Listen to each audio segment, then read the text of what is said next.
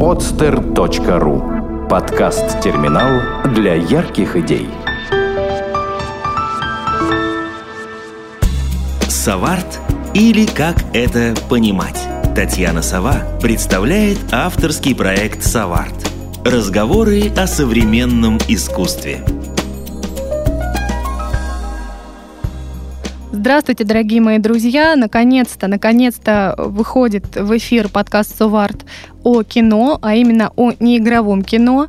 А, напротив меня сегодня сидит Рома Либеров, режиссер неигрового кино, который сейчас работает над циклом а, так называемых писательских фильмов, из которого уже существуют фильмы о Юрии Олеше, Иосифе Бродском, Георгии Владимове и Сергее Довлатове. А также э, слева от меня сидит Яна Макарова из компании «Про взгляд», которая сейчас является э, неким таким продюсерским центром, которая продвигает молодых режиссеров и устраивает показы, э, так сказать, российского авторского кино. Рома, привет! Здравствуйте!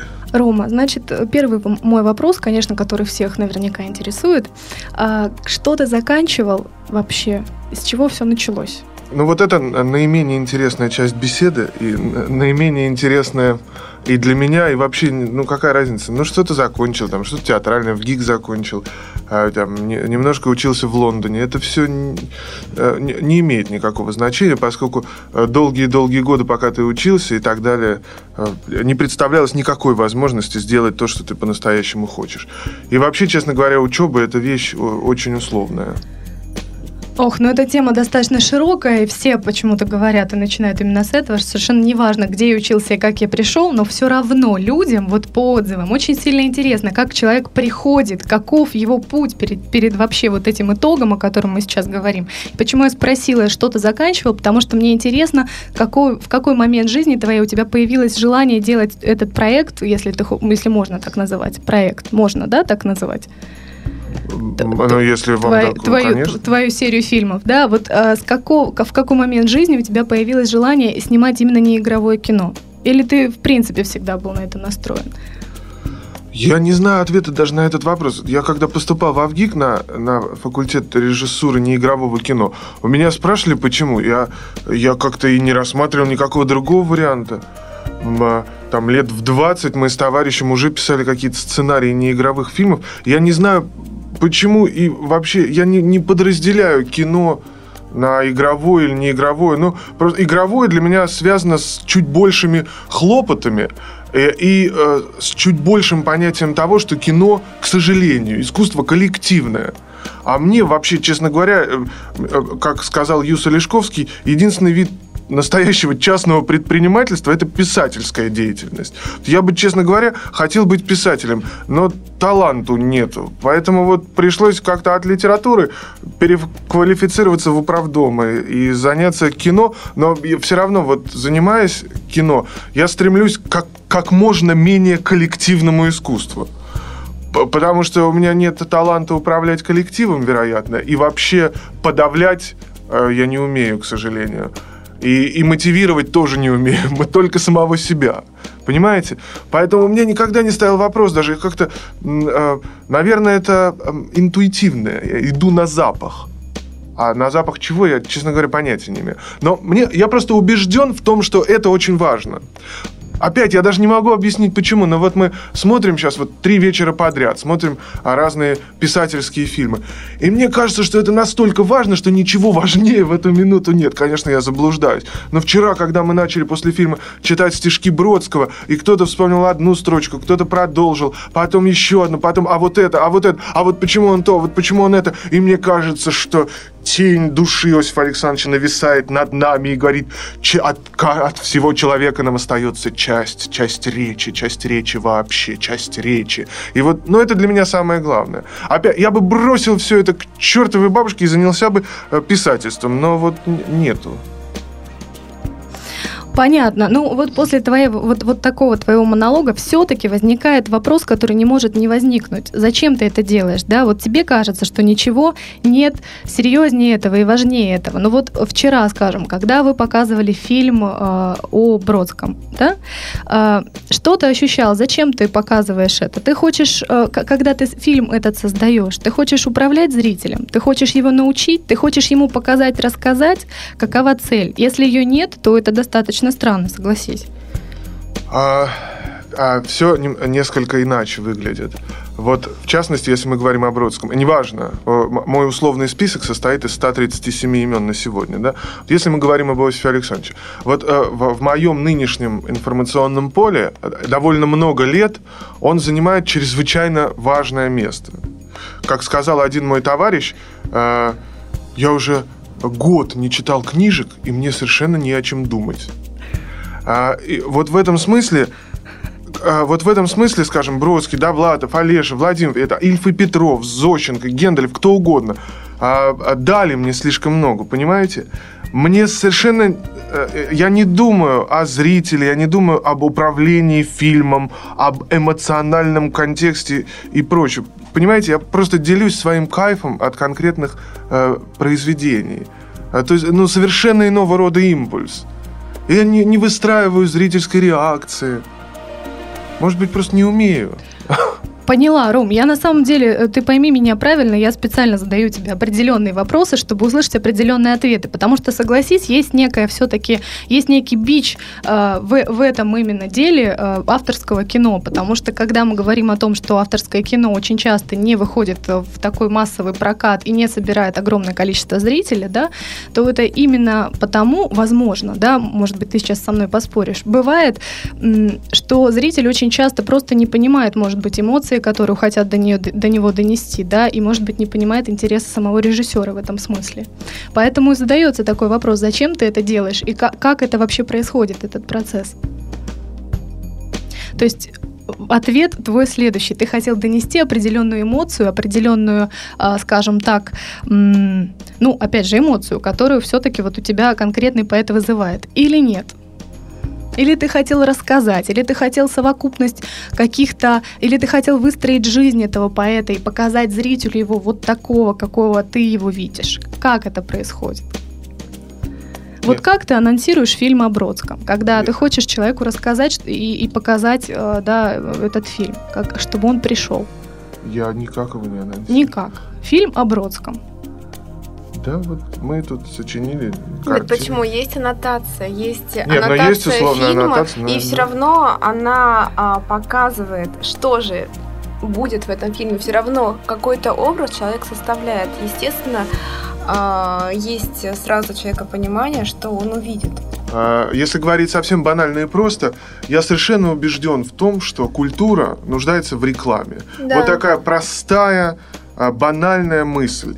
И, как всякая реклама, тем более реклама такого объемного, тяжелого, а, а, труднопонимаемого объекта, как культура, реклама должна быть сделана очень хорошо и добросовестно. Поэтому вот в конечном счете, э, может быть, это несколько миссионерский посыл, э, довольно странный, поскольку рясу миссионера я вот не хотел бы на себя никак примерять. Но это реклама определенных культурных явлений. Вот если хотите, вот такой фильм – это часовая реклама. Вот вам, э, грубо говоря, неохота листать книжку – ну вот посмотрите, может быть, станет чуть интереснее, да, а как в Америке знаменитая поговорка «У Бога очень хорошая реклама» или «У Бога очень хорошая пиар-служба». Да, этим занимается большое количество людей, конфессий и прочее, прочее. Вот а, для меня а, Бог, если хотите, это слово. Вначале было слово, и слово было Бог. А, и оно первично, и литература для меня абсолютно первична. Поэтому, если уж совсем все свести к простым, понятным, банальным вещам, то мы занимаемся изготовлением рекламы и стараемся это делать более-менее добросовестно. А отличие от реальной же рекламы заключается в том, что мы не имеем с этого дивидендов, к сожалению. Так хочется. А так хочется. да. А вопрос, честно говоря, вот следующего плана. Вот э, ты уже имел возможность наблюдать, какая публика сейчас приходит, да, на просмотры фильма. И э, хотелось бы, чтобы вы с Яной это как-то прокомментировали. Какой, какого возраста люди? Я думаю, конечно, самого разного, да, но э, какого возраста люди более активно, может быть, участвуют в обсуждениях после фильма? Или статистики такой провести сейчас нельзя? Почему я это спрашиваю? Потому что все-таки есть такая вещь, как постсоветское, э, советское и постсоветское, да, там, скажем, не игровое кино, да, и, наверное, э, возможно, что в советское время определенные не игровое там или, скажем, документальное кино, оно скорее было, может быть, бунтарским, да, в некотором смысле, и поэтому не э, выводилось, скажем, да, для общего просмотра. А твои фильмы нельзя назвать бунтарскими, да, то есть они просветительские. Они какие? Ну, просветительские. Нет, ну, я бы, нет, Ром, ну я бы согласилась тоже с этим определением, но оно, оно про, нет, ну, э, просветитель. Ну, я понимаю, что, возможно... в плане того, что все равно а, хотите, не хотите это воспринимать как данность, но если говорить на простом обывательском языке, человек, а, который, допустим, ну, даже не думал о том, что можно взять и открыть Довлатова, но, посмотрев этот фильм, проснется интерес, все равно идет некое просвещение человека в этом направлении. Это, это может быть не заложено изначально как цель, да, но да. это так получается. Ну, я говорю, конечно же, о, об отношении к этим фильмам э, людей несведущих, да, да, в, да, да. В, там вот в этом виде творчества, да, до этого. О, о людях, которые приходят просто посмотреть фильм, как они воспринимают это кино, да, об массовом зрителе, скажем так. Но он, он, он к нам же не ходит просто, ну, э, случай, случайный человек э, не приходит. Ну, каждый ну, я же могу ищет рассказать своего... о зрителе. Нет, ну все-таки... Давайте, Яна, говорите. А, я могу рассказать о зрителях, Расскажи. которые приходят. а, на самом деле абсолютно разная аудитория по возрасту. То есть нет такого, что только там, как, как любят говорить, от 16 до 35 самая такая популярная аудитория. А, допустим, когда у нас была премьера в Петербурге, было достаточно много людей старшего поколения, то есть которым от 65 так лет, скажем. Я очень много людей таких увидела, которые с живым интересом а, пришли нарядно одеты, накрашенные, с укладкой. То есть это было очень приятно. Они пришли а, как на праздник, это факт. И потом, когда я заходила в Дом кино, я заходила специально посмотреть, какая же аудитория ходит, потому что мне это тоже очень интересно и важно. А, на дневных сеансах, ну, в 5 часов в будний день тоже было очень много людей старшего возраста. А, женщин, мужчин, и, естественно, очень живой интерес у молодой аудитории, потому что э, мне кажется, что Довлатов сейчас как-то вот набирает обороты. Это, конечно, я думаю, к нему это словосочетание э, очень грубо э, применимо, но все равно, если мы говорим сейчас вот про зрителей на самом деле да, просыпается да. живой интерес. А, я вот даже а, заметила, была где-то год назад на книжной выставке, и книги, то есть где лоток с Довлатовым, он разбирался, а рядом стояли другие писатели, тоже ну, немало известные, тех э, времен, э, ну вот именно той современности. К ним не было такого живого интереса. Вот, поэтому людям это интересно, и тем более в той манере, которой снят этот фильм, он, он смотрится на одном дыхании. Типа 52 минуты, они проходят незаметно, и потом идет это сарафанное радио, то есть э, молодые люди, я уверена, что рассказывают своих, своим родителям, рассказывают своим друзьям, и получается новый приток людей, потому что фильм, он очень положительно, эмоционально заряжен. Хотя там э, есть, естественно, грустная нота жизни самого писателя. Без этого никак музыка Билли ну, Бенц это, это подчеркивает. Но, естественно, юмор э, Сергея Довлатова присутствует. И даже я от многих слышала, что после этого фильма хочется разобрать его на цитаты. Потому что, ну, то есть это, в принципе, все, что там сказано, написано Сергеем Довлатовым, как и называется само кино, но эти фразы, они настолько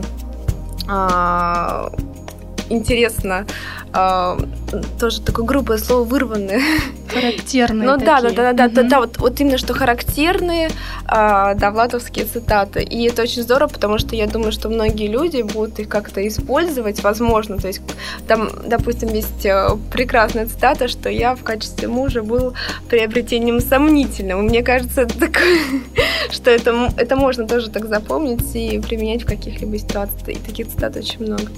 В качестве мужа я был приобретением сомнительным. Годами не имел постоянной работы.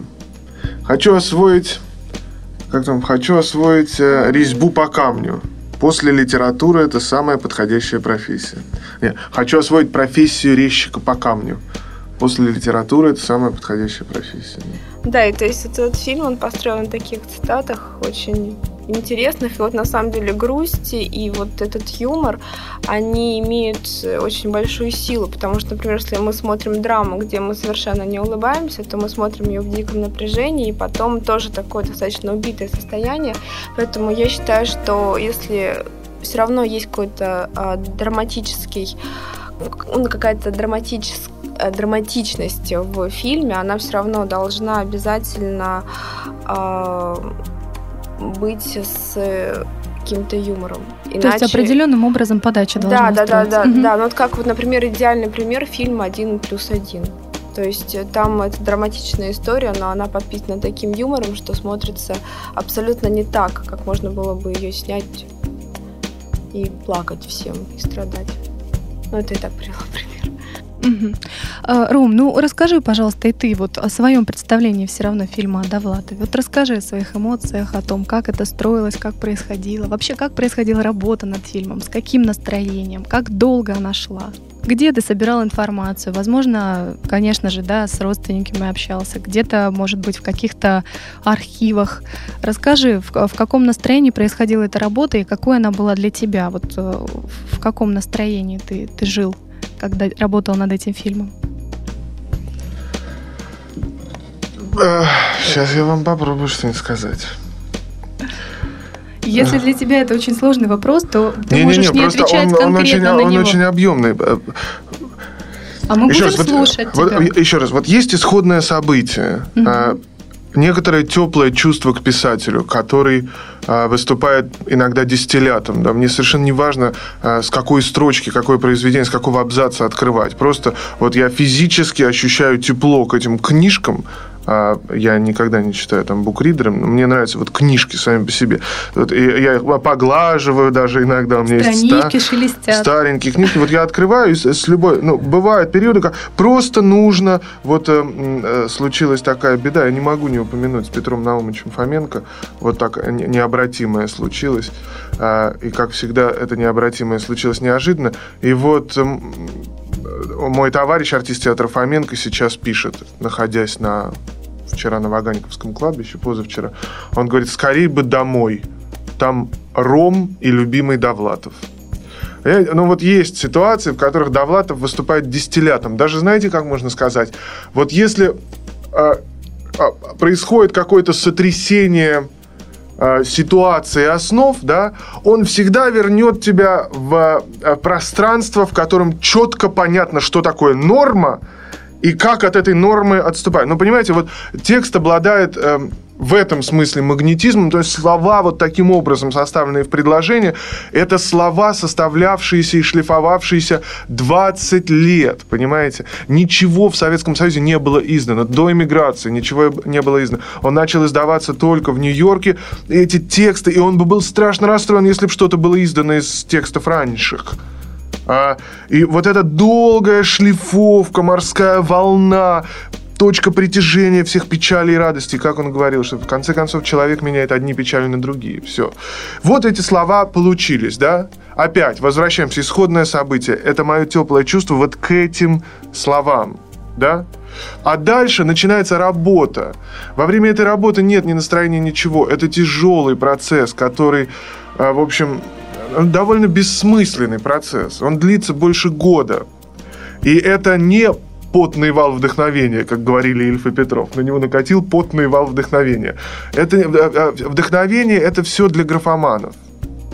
есть тяжелый рабочий процесс. Знаете, вдохновение написал одну строчку и неделю ждешь другой, условно говоря. А здесь, будь добр, год, каждый день, с утра до ночи занимайся процессом. У нас только монтажных дней было 100. С 10 утра до 10 вечера. Это не самое большое удовольствие, понимаете? Потому что что происходит? В голове ты кино ты уже видишь. И мы все время с монтажером шутим, почему никто не изобрел кнопку «Сделать кино» что ты в голове-то все давно видишь, осталось только это сделать. И вдруг оказывается, что чтобы сделать это, надо 5 часов примеряться, и просто чтобы сделать это, это полсекунды. Понимаете? Так что это лишенный всякого вдохновения, довольно, э, э, довольно такой кропотливый, творческий и тех, технологический процесс. Конечно, он не лишен разного рода потрясений. Конечно, когда я приехал в Нью-Йорк и первым делом с самолета поехал к, к Елене Довлатовой в ту самую квартиру, но я даже не смог зайти в гостиную. Но мы с Леной просидели на кухне, я не мог зайти, потому что я не, не считаю себя вправе. А, если бы я был равнодушен, мне было все равно. Но как только я внизу увидел подпись такая-то, квартира номер такая-то, Довлатов Е, и ну как я могу зайти в эту квартиру вот просто так с кондычка?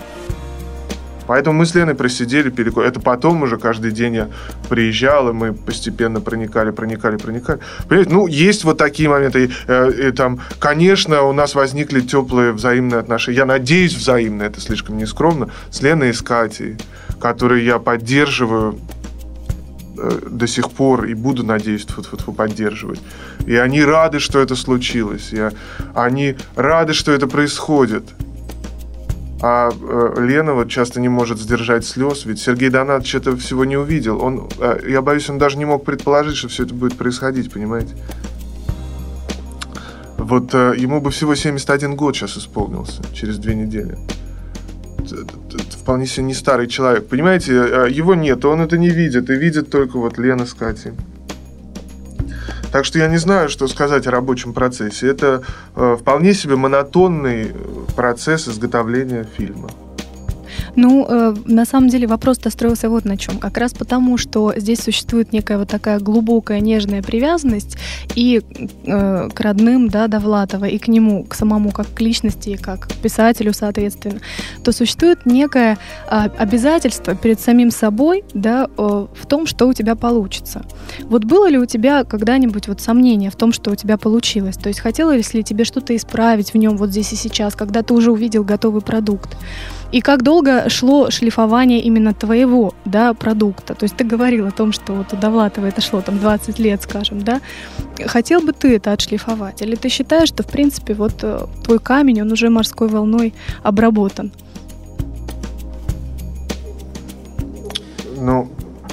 Это как-то странно построено все. То есть, как я... Нет, вы знаете, у меня это идеальное кино получилось. Ничего... Как так можно? А, сомнение – это постоянный, постоянный собеседник любого здравомыслящего человека. Неважно, бухгалтер это, режиссер или строитель. Какая. Сомнение есть часть нашего существования.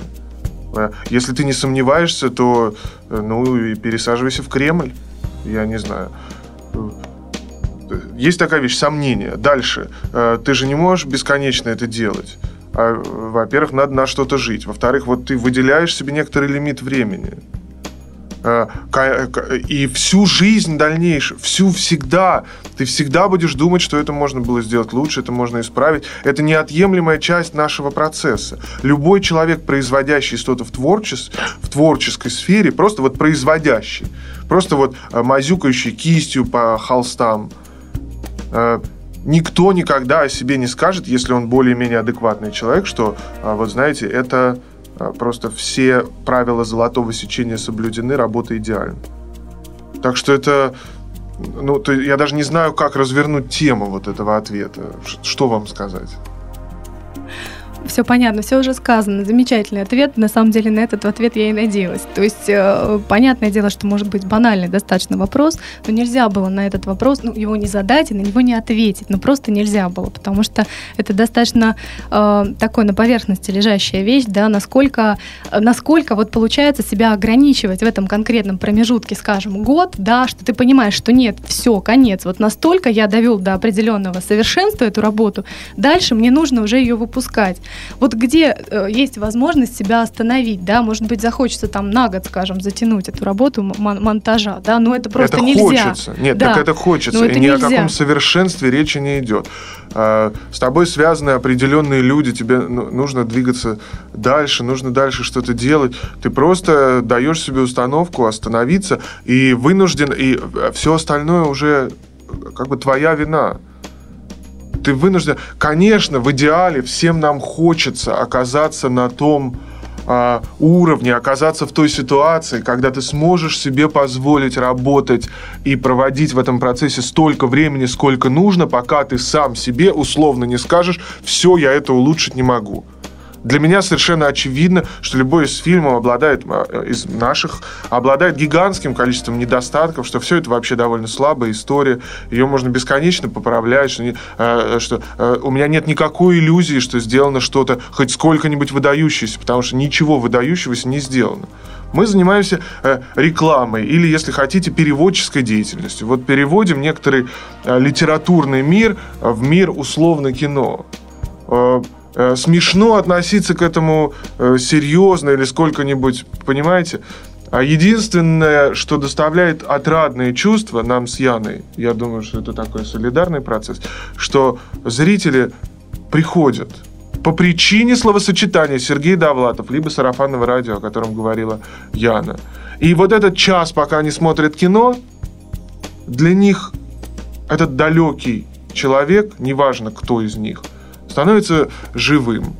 И вот эта борьба с памятниками, о, которых, о которой я постоянно говорю, соскоблить бронзовый налет, Пушкин живой человек, Достоевский, кто угодно, это живые люди прежде всего, да? Это не классики, не пыльные тома на полках, не безумные памятники, обосранные голубями. Это живые люди, живые люди, своей кровью писавшие эти тексты. Это не самая простая работа писать текст. Это вообще довольно сложный процесс, мучительный. Понимаете, ты всегда себя укоряешь, ты всегда всем недоволен. Нету ситуации, при которой ты говоришь, все это нельзя сделать лучше. Понимаете? Мне очень важно, что вот эти люди на какое-то мгновение становятся живыми. С кем-то они вступают в конфликт. Кто-то говорит, что ваш фильм говно, потому что Довлатов другой. Или там вы нарушили, э, Довлатов совсем другой, что он у вас ноет. Или так-то, так-то. Мне все равно, вот абсолютно все равно, нравится фильм или не нравится. Но вот меня это вообще не интересует. Честно. Что, э, знаете, фильм вторичен. А что касается Бродского, Довлатова и прочих, есть такая замечательная французская, кажется, пословица. Мона Лиза сама выбирает, кому нравится, а кому не нравится. И в этом смысле э, писатели находятся именно в той ситуации. Конечно, хорошо бы, чтобы их читали. Мне жалко, что Владимир подзабыт. Когда я сидел в архивах, работая над фильмом о Владимире, мне было грустно, что последний раз эти архивы брали тогда, когда их сдавали после смерти в Рогалии. И я был первый, кто их взял а вот для какой-то живой работы. Мне грустно, потому что это замечательный писатель. Есть произведение «Верный Руслан», которое, когда я прочитал, у меня было ощущение, что меня битой ударили по голове. Я не мог поверить, что слова могут тебя так как... Вот так вот ну, ну, на тебя давить. Это невероятное произведение. «Верный Руслан. История караульной собаки». А уж когда я прочитал «Генерала его армия», это невероятной силы произведения. Но тут мы сталкиваемся, если вы позволите мне еще два слова сказать, но тут мы сталкиваемся с несколько другой историей. И вот это, пожалуй, и есть суть искусства. Я бесконечно над этим размышляю. Суть искусства – это формирование некоторой эстетики. И вот мы всегда а, безукоризненно точно можем определить, скажем, довлатовскую эстетику. То есть, произнося кодовое слово «довлатов», у нас в голове оно разрастается, как попкорн в печке, разрастается до уровня мира. Мы можем более-менее представить подворотню Америку. Да, вот куда женщина. Да, так, так, так. Да, у нас это разрастается до уровня эстетики. Она сформулирует. Ильф и Петров. Все. Все. Я думаю, что большая часть людей убеждены, что Остап Бендер вполне себе живой человек, да? Как в случае с Холмсом Конан Дойл. Да, вот есть эстетика. И в этом смысле Бродский, ну тут это просто краеугольная эстетика встает 20 века, да, и в этом смысле А эстетика это же все вместе. Это как, что, как ты жил, что с тобой происходило. Не зря Ахматова говорил, нашему рыжему делают биографию. А Ильф в дневниках записал намного раньше Ахматовой. Что бы со мной ни делали, они мне делают биографию. Или что бы ни делали, они делают биографию. Да? Вот в этом смысле Георгий Владимиров, замечательный писатель, не родил как бы эстетики. Слово у него производит в тексте колоссальную работу, но нет эстетики, да. Даже эстетика Юрия Олеши куда-то ушла, поникла, ее перехватил Булгаков со своей эстетикой, которая тоже раздувается моментально в наших головах и умах, да. Все. И вот искусство это в конечном счете об эстетике, да. Но сколько людей погибло в тени Пикассо? Пытаясь развить кубизм. Сколько людей погибло э, в тени Малевича и супрематизма, да? Потому что есть люди, основывающие эстетику. Как Дали перебил своей эстетикой может быть гораздо более содержательных живописцев, как Магрит или Кирико и так далее, да? Ну, для кого-то, да? Скажем, в массовом сознании, да? Я не претендую на, на некоторую бесспорную концепцию, да. Просто вот мне кажется, что искусство, оно об эстетике. И я как-то наткнулся тоже у Мандельштама в дневниках или в четвертой прозе, я не помню. Школа – это прежде всего система вкусов. Школа, да. И вот э, все считали, что э, господи, акмеисты – это последняя великая школа, хотя Ахматова уже гораздо позже, там, в 40-х, может быть, даже годах сказала, что, конечно, последним крупнейшим течением был символизм, который она, будучи молодой барышней, отрицала, да, противопоставляя ему акмеизм. За сим я свою долгую болтовню заканчиваю. Да, понятно. В общем, в общем и целом, э, то, что ты сейчас сказал, я надеюсь, очень многие наши слушатели сейчас будут долго переваривать, переслушивать, э, останавливать, э, снова дальше слушать некоторые твои слова для себя как-то устаканивать в голове. А, а кто-то, может быть, сразу же поймет, да, вот именно так я и думаю. А лучше поспорить. Всегда а, лучше Кто-то, возможно, поспорит. А, вопрос возникает, я уверена, следующий. И даже мне, честно говоря, когда я анонсировала этот выпуск в том же ВКонтакте, Э, задали сразу вопрос о, в принципе, о фильмах, которые рассказывают о каком-то деятеле, в принципе. Э, на что режиссер делает упор или не делает упор. Опять же, здесь э, тебе решать, как отвечать на этот вопрос. Ты рассказываешь о конкретном деятеле, о писателе, о, скажем, поэте, или ты рассказываешь о человеке? Стремишься ли ты нивелировать какие-то недостатки, которые ты видишь в биографии или, или, или, может быть, в его человеческих качествах? Или это совершенно не играет никакой роли в твоем рассказе? То есть он для тебя, вот этот конкретный человек, он, скажем, деятель, да, деятель искусства и, э, и так далее. Или он в первую очередь для тебя человек, извини. Ну, я э, говорю, задаю вопрос тебе, соответственно, от зрителей, да. От, от наших слушателей. Прежде всего, знаете, что происходит? Ведь э, э, меня как раз заботит вот именно этот посыл. Мы не делаем кино о. Э, э, подразумевая, делаем кино о, мы имеем в виду что? Что мы стоим в стороне, наблюдаем, и вот сейчас мы о нем. Вот я так не делаю. Э, наше кино, может быть, хамелеонское, оно старается превратиться в этого человека. Понимаете, это несколько другой процесс. А, все вот так называемые писательские фильмы происходят от первого лица. То есть оно всячески стремится приблизиться. Конечно, то есть это рассказ самого человека о самом себе. Ну, как бы да, да, как бы да. Но, вы понимаете, ведь о каждом из нас можно сделать бесчисленное количество фильмов, да? смотря что ты возьмешь за основу да? Любовь к моторным лодкам, подтягивание на турнике, выпивание в барах, или брожение, или путешествие, да? О каждом из нас. Поэтому, конечно, меня интересует некоторый угол. И угол этот заключается вот в чем, и поэтому фильм о Довлатове называется «Написано Сергеем Довлатовым». А, для человека, что-либо производящего в сфере искусства, и этим только и живущего, и живущим, а, все, что имеет значение в жизни – а, от, отображено в данном случае в текстах. Если в текстах тех или иных это не отображено, значит этого не было. Помните, как э, в пересказе Цвейга Франциско Гойо сказал, э, э, привидение, которое я не могу нарисовать, не существует. Вот в этом смысле, если это отображено в текстах и в той пропорции, в которой это отображено в текстах, вот к этому мы пытаемся приблизиться. И если вы говорите в первую очередь о человеке, нет, нет, нет, а, нельзя разделить человека и писателя, потому что в данном случае, если мы говорим о писательском так называемом цикле, писатель есть сущность человека, его эссенция. Вне литературы он немыслим он не представляет, если хотите, никакой ценности даже для самого себя. Ни Довлатов, ни Бродский, ни Владимиров, ни Олеша не мыслил себя вне литературы. Кто ты тогда? Человек? Вот э, э, Бродский, я помню, в одном интервью как-то сказал, ну, люди бывают про разное, там, про пожрать, про заработать деньги, там, про потрахаться, прошу прощения. Ну, про разное бывают люди, да? Э, может быть, это грубо звучит, но он про то, что, чтобы писать. Он про то, чтобы писать, читать книжки. Понимаете? Вне этого контекста не может себя мыслить человек. Кто он тогда? Что занимает его ум? О чем он думает? О чем? О том, вкусен ли этот жареный сулугуни? Ну да, но в каком-то контексте, понимаете? Это, тут это, это невозможно разделить. Вот, так что э, наше кино так или иначе пытается прикинуться нутром. Если уж говорить совсем открыто, а я хочу сейчас сказать открыто, как бы глупо это ни звучало. Вообще, э, я не, вот я не боюсь быть глупым и, и считаю себя невеждой. Вот не боюсь. И поэтому вполне готов вот такой оборот вернуть. Если хотите, все, что происходит в кино, это перекличка душ – вот так вот глупо я формулирую. Это, если хотите, а, а, а, а, возвращение некоторой условной души, уже имеющей опыт смерти.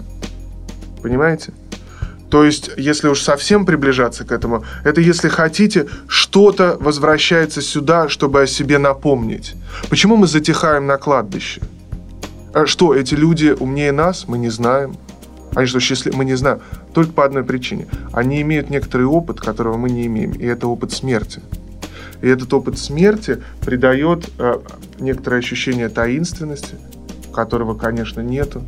Этот опыт ранней смерти Довлатова и Бродского, конечно, придал им а, некоторый опыт таинственности, а ныне живущий грандиозный писатель Юза Лешковский этого опыта не имеет.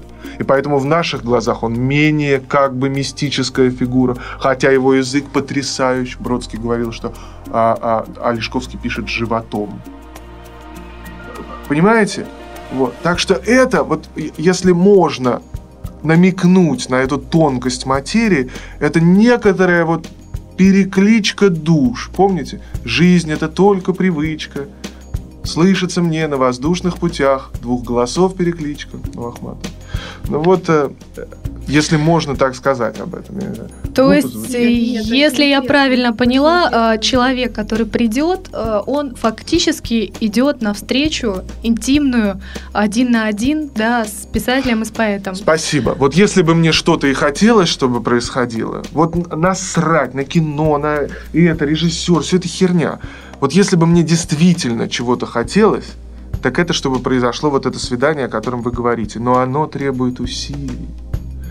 За окнами недостаток денег, хамство, э, протесты, Навальные, варюги, менты. За окнами много всего, да?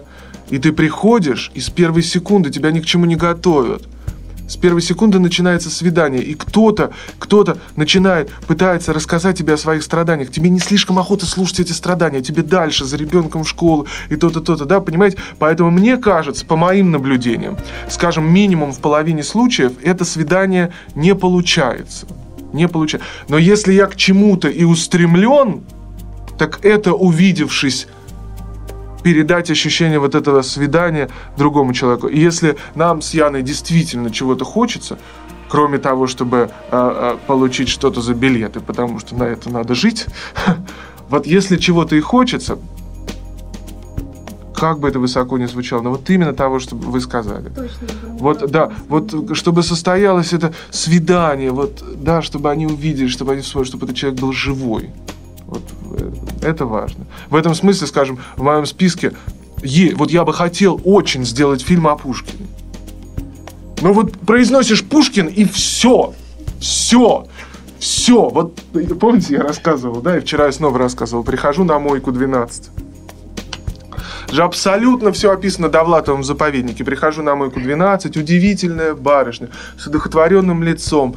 А, иначе как слово «кончина» в отношении Пушкина не использует. Пит кончина, тело поэта. Если вы посмотрите направо, вы увидите настоящее ожерелье Натальи Николаевны Гончаровой, признанной, писанной светской красавицы. Данте Сухо, и так далее. Кончина тело поэта перенесли на Софу. Да, все, все. Я подхожу и говорю, слушайте, откуда вот это все, откуда? Она говорит, вы знаете, есть методичка, а наполнение наше. Я говорю, да, но вот почему под этим углом? Она говорит, вы знаете, это канонический образ. Вот я бы хотел сделать фильм о Пушкине. Боже о Пушкине мой, фильм... человеке, да. да я не, думаю, не просто очень о человеке, многие а хотят а этого. Опять не о человеке. Хотят это увидеть. Он не мыслил себя вне литературы. Понимаете? Это ну. единственное, ну... что для него вообще составляло смысл жизни. Да? Это человек с определенной нехваткой денег, очарованный близостью к власти, очарованный пожалованием ему, ему титула камер Юнкера. А что творилось, когда он умер? Как, как там рассказывают на мойке? Так далее, тело столько... Да там было все наводнено. Это, это знаете, была смерть в, у 10 ухищетеренного Навального. Там было наводнено все третьим отделением. Боялись, что случится революция, что, что против, э, что, что сейчас просто пойдут войска на Зимний дворец. Да вы что? Это же был живой человек, который не покинул пределы Российской империи, который был сослан в Бессарабию и умирал от скуки в этом Кишиневе. Человек в совершенстве, говоривший и писавший по-французски. Это был его родной язык и никогда в этой Франции не побывавший невыездной был, под личной цензурой Николая Первого. Э, из Парижа приезжали друзья, привозили журналы, шмотки и так далее. Человек не мог выехать в Париж. Такова была сила его внимания, таланта. Талантливый человек подвергается Архимедовой силе. Всегда. Выталкиванию, выжиманию. Что количество бездарностей, претендующих на место в этом мире, всегда больше. Талант его был необыкновенный. Э, реформы русского языка. Мы же до Маяковского или вообще до Новояза, мы же говорили на языке гармонической школы. Понятно, что он не рос в безвоздушном пространстве, был выдающийся Боротынский и Вяземский, мало ли кто был, да, и предшествовали, Фанвизин, Сумароков, Тредяковский, все это понятно, да? Но вот я уже, извините, завелся по поводу Пушкина, живого человека, да, не памятника и бюста в каждом городе и улице Пушкина, ну просто вянут уши. Простите, вот за такое я не могу. И... Ром, на самом деле возникает следующий вопрос. Хочется ли снять э, что-то о ныне живущем? человеке? Есть ли какая-то фигура, которая тебя столь же занимает, вдохновляет и заставляет столько же э, говорить, как Пушкин? Э, есть, да? да, есть, есть. Ну есть. вот, например. Ну вот, э, я не знаю, насколько это уместно. Вот есть э, гражданин, живущий с, с нами в одну эпоху Михаил Михайлович Жванецкий. Вот есть такой человек, да. И вот, э, э, ну, мне кажется, что он, мне кажется, что он как минимум чрезвычайно талантлив. Я не использую слово гений, поскольку не слишком понимаю, что это означает. Вот живет с нами в одну эпоху потрясающий талантливый человек Михаил Жванецкий. Но а, это не проще, чем о Пушкине, потому что он присутствует постоянно в медиапространстве, да, он присутствует на экранах и так далее, и сделать о нем кино о живом себе вполне человеке, тогда как задача кино оживить, а некоторый оксюмарон получается. Хотя я бы хотел, и когда мы встречались, я постеснялся об этом сказать, я просто не знаю, а, как это будет выглядеть. Но это мне... едва ли не сложнее задача, да, нежели... Это да, но не проще точно. Или, скажем, ну вот недавно умер Михаил Генделев, поэт, которого, который мне очень нравится. А, у меня был билет, а, кажется, 4 апреля в Израиль к нему знакомиться, а он умер, кажется, 29 марта, то есть за несколько дней до. Вот, то есть, э, ну, есть эти люди, э, конечно, есть, хотя всегда необходимо некоторое фокусное расстояние, да, фокусное расстояние, когда тот самый мистический опыт смерти приобретает человек – и что-то начинает происходить с тем, что он написал. Жванецкий меня э, чрезвычайно увлекает своей бесконечной рефлексией. Ну, кажется, ну такое признание, ну уже вот абсолютно. Ну, одну секундочку, если человека приглашают на второй канал раз в месяц дать советы, и называют ведущим э, э, дежурным по стране, то есть просто дать советы, просто, Михаил Михайлович, вот как жить? Михаил Михайлович, вот случилось то, что вы об этом думаете? Но это же, но это же грандиозный уровень признания. Ну, у кого еще хочется спросить? Да? Вот мне кажется, талантливый человек еще и про это. У талантливого человека всегда хочется спросить, что он думает о том или другом. Вот Жванецкий про это. А тем не менее он бесконечно рефлексирует постоянно. Э, он, э, он э, рефлексирует насчет того, писатель ли он. И, и как бы не исчезнет ли то, что он написал вместе с ним, и не звучит ли то, что он написал, его голосом, да? Я хотел бы купить танк на средства артиста и пользоваться им некоторое время. Мы же слышим только его голос. Сколько, сколько?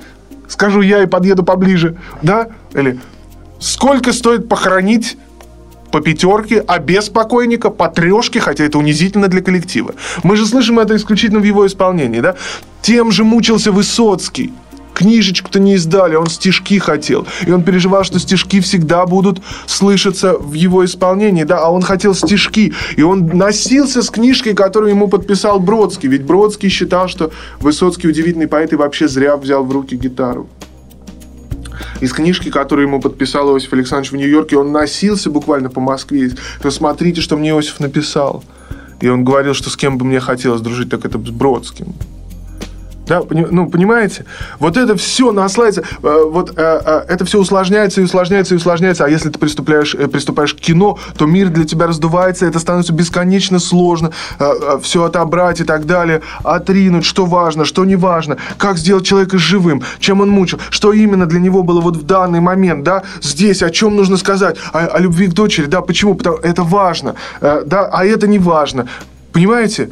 И вот все, все, что делаем, это мы приближаемся к человеку. Завершая, значит, мой идиотский, э, идиотский разговор, это, то есть монолог, а вот говоря о Жванецком, да, ну, довольно тяжело приблизиться. Но мне бы хотелось, мне бы хотелось успеть это при жизни. Но я не знаю, получится это или нет. Человек объемный. Объемный. Мне почему-то кажется, что удалось бы его убедить. Но не знаю, но вот пока не сложилось. А, понятно. Значит, э, давай пока к приземленному более, да, поскольку все-таки, я так понимаю, и идей много, и нет совершенно никакой, э, скажем, недостатка, да, вот в идеях, в жизненных линиях, бесконечный клубок этих связей, которые одна за другой тянутся, эти ниточки друг за друга цепляются. Ты затронул уже одну очень важную тему, о которой, в принципе, мы с Яной так секундочку так говорили по телефону, да, о том, что очень важно получить какие-то средства от того, э, что вы этот фильм выпускаете в прокат. Вот откуда берутся средства на э, съемки и насколько это тяжело дается, вот прям вот без обиняков сейчас скажи честно, как ты их откуда берешь и как, как сложен этот процесс и почему ты считаешь сейчас достаточно сложно найти инвестора вообще на такое кино? Не инвестора. Инвестор – это человек, инвестирующий деньги и рассчитывающий получить прибыль. В стране России не существует киноиндустрии. Ее нету. Чтоб не было никаких иллюзий. В стране нету киноиндустрии вообще.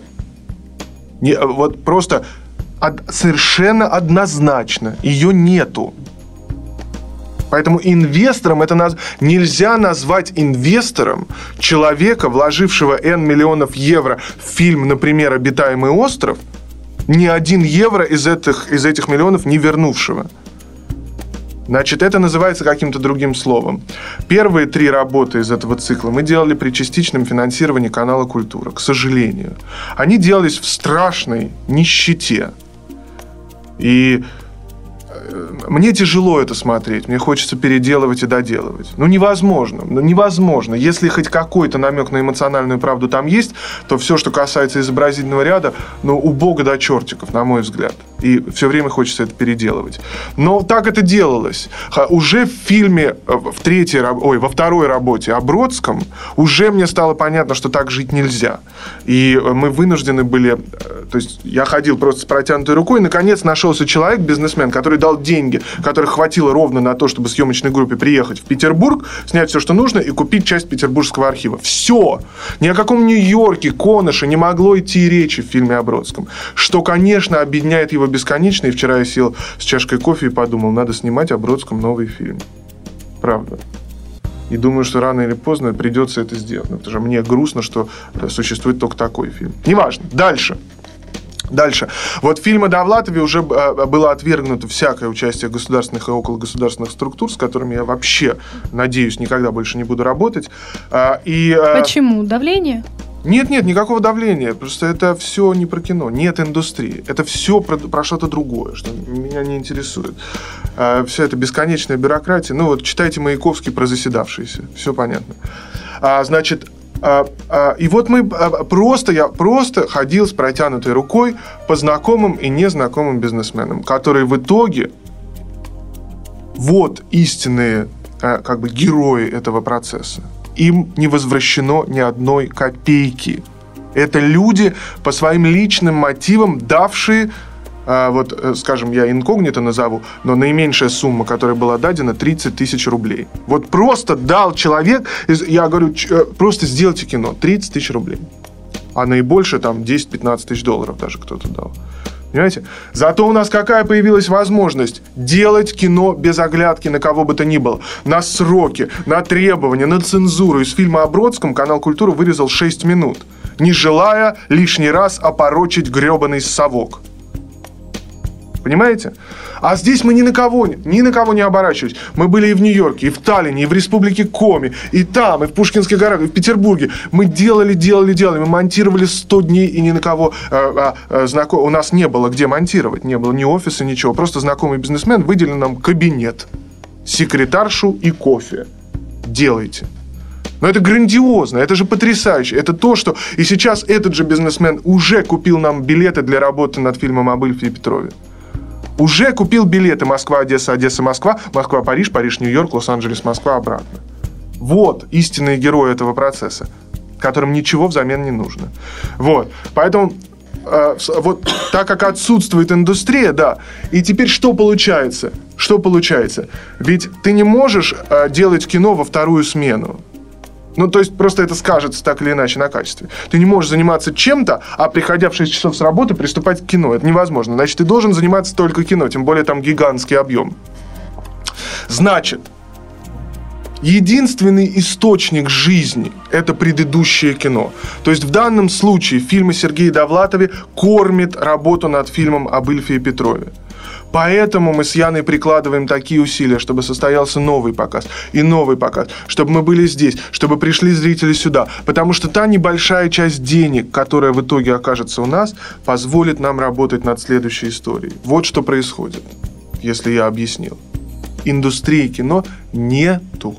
Нету полтора года, которые это все уже происходит, все, что я слышал от всех людей, это что это никому не интересно, что ни, на неигровое кино никто не ходит зритель. Куда они, блядь, знают, ходит зритель, не ходит. Не ходит зритель на, на неигровое кино. Что, и потом самый оптимистичный прогноз, который был, я встречался со всеми известными продюсерами и так далее, известными личностями, критиками и прочее. Мне сказали, вы соберете, максимум, что вы соберете, это 5 тысяч долларов – если учесть, что билет стоит в среднем, там, скажем, ну, 10 долларов или чуть меньше, это значит 500 зрителей к нам придут, да, 600, 700 зрителей к нам. Максимум, и вы потратите на это всю жизнь и так далее, и так далее, во всей стране, прочее, прочее, прочее. Господа и дамы, без всякой рекламы, 8 тысяч зрителей уже сегодня пришли в кино. Это еще ни, никакой ощутимой рекламы не подключалось. Это Москва и Питер, имеется в виду? А, Или... ну, Москва и Питер, и точечно фильм был показан уже на уровне премьер и показов. Саратов, Ярославль, э, Тамбов, Воронеж, Нью-Йорк, Лондон, Шанхай. И 8 тысяч зрителей со всех вот этих да, вот ну, там, названных. ну, на основ, в основном, конечно, Москва и Петербург, да. Но, там, но это удивительно. Это точечные показы усилиями отдельных неравнодушных людей совершенные. В основном, конечно, Москва и Петербург, просто поскольку я живу в Москве, а Яна живет в Петербурге. Надо жить где-то, чтобы это организовать. Ну, тяжело на расстоянии. Вот сейчас Астрахань у нас на очереди Иркутск с прокатом в домах кино. Ну, тяжело организовать там. Ну, как? Ну, ну, а кто там будет этим заниматься? Почему, на ваш взгляд, вот не хотят за это браться? Вот почему? Ведь столько сейчас существует механизмов. А почему Ни не одного хотят? механизма не существует. Механизм существует только в Америке. Гораздо проще. Кинотеатр – это коммерческое предприятие. Но гораздо проще поставить в эфир, то есть в прокат «Мрачные тени», Потому что американская индустрия сама на себя работает. Все интервью Дэниел Редклифф даст. Все рекламные материалы будут распространены. Все трейлеры сделаны. Все фестивали или показы, или премьеры, или привезут в Москву, или привезут в Питер. Индустрия работает более чем столетняя. Понимаете?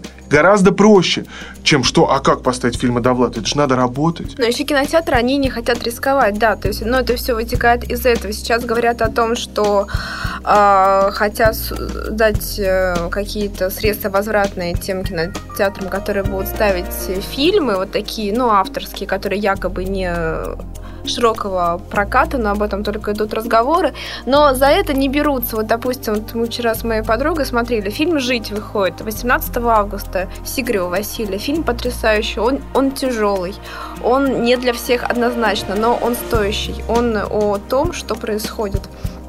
И мы смотрели, особой вообще рекламы, анонсирования этого фильма нету. Откуда зрители о нем узнают? узнают Элементарно. Придут, да. То есть, да, э, щиты, там, не знаю, каналы и так далее. Их нету.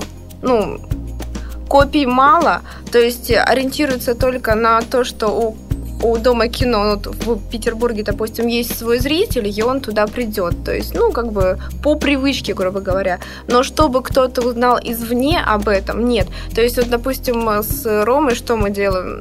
Пытаемся а, использовать различные информационные источники. То есть, ну, это и социальные сети, а, договариваемся с какими-то изданиями, ну, вообще с теми людьми, которые могут нам помочь привлечь. Это нужно делать вручную. То есть не так, что я разослал там пресс-релиз и забыл, потом взял другой фильм и как бы наплевать. Нет, этим нужно заниматься, об этом нельзя забывать. Это на самом деле очень важно, и этим ну, просто не занимаются. То есть, если бы был интерес у государства на самом деле развивать наше российское кино, то это бы происходило, потому что инструменты можно создать, но их просто не существует. Вот представьте себя директором кинотеатра. Да? Вот у вас есть выбор поставить Прометей 3D или некоторый фильм, скажем, Адавлад. Ну зачем вам это? Ну почему да? же при этом древо жизни, скажем, ставят в прокат и активно Опять, но ну, это же американская Только индустрия. потому, что американцы. Ну, ну во-первых, это Малик, во-вторых, это Брэд Питт. Ну, да. То есть работает индустрия определенная, понимаете? И, вот и я, Яна скромничает, но если бы Яна не занималась этим в Петербурге, а я не занимался этим в Москве, это бы все умерло. То есть если ты не поддерживаешь, это, это просто никому не нужно. А, а, вот э, парадокс, одни ребята там находятся, дом кино, да, представляете, тыльная сторона выходит на фонтанку. Там находятся ребята. Вот и заинтересованные в этом. Вот они понятия не имели о том, что в Доме кино шел фильм, написанный Сергеем Довлатовым. Они находятся с тыльной стороны Дома кино. Да? Но вот как? То есть абсолютно информационный вакуум, и единственная сложность, которая у нас возникает, это, конечно, информационная. Если бы информационно, если СМИ бы работали на индустрию, нам жилось бы значительно да, вот легче. Мы, мы, мы, допустим, э, приглашали многие каналы, ведущие, ну, которые смотрят на самом деле и Пятый, Сто, НТВ. А кто-то выразил э, желание приехать, но все равно не приехал. То есть, если бы была бы заинтересованность, если были бы эти сюжеты, я звонила много раз, то есть, да, на каналы, ну, это, ну разве это не информационный повод? То есть, ну, это наш писатель, питерский, это, это не чей-то, это наш, это наше.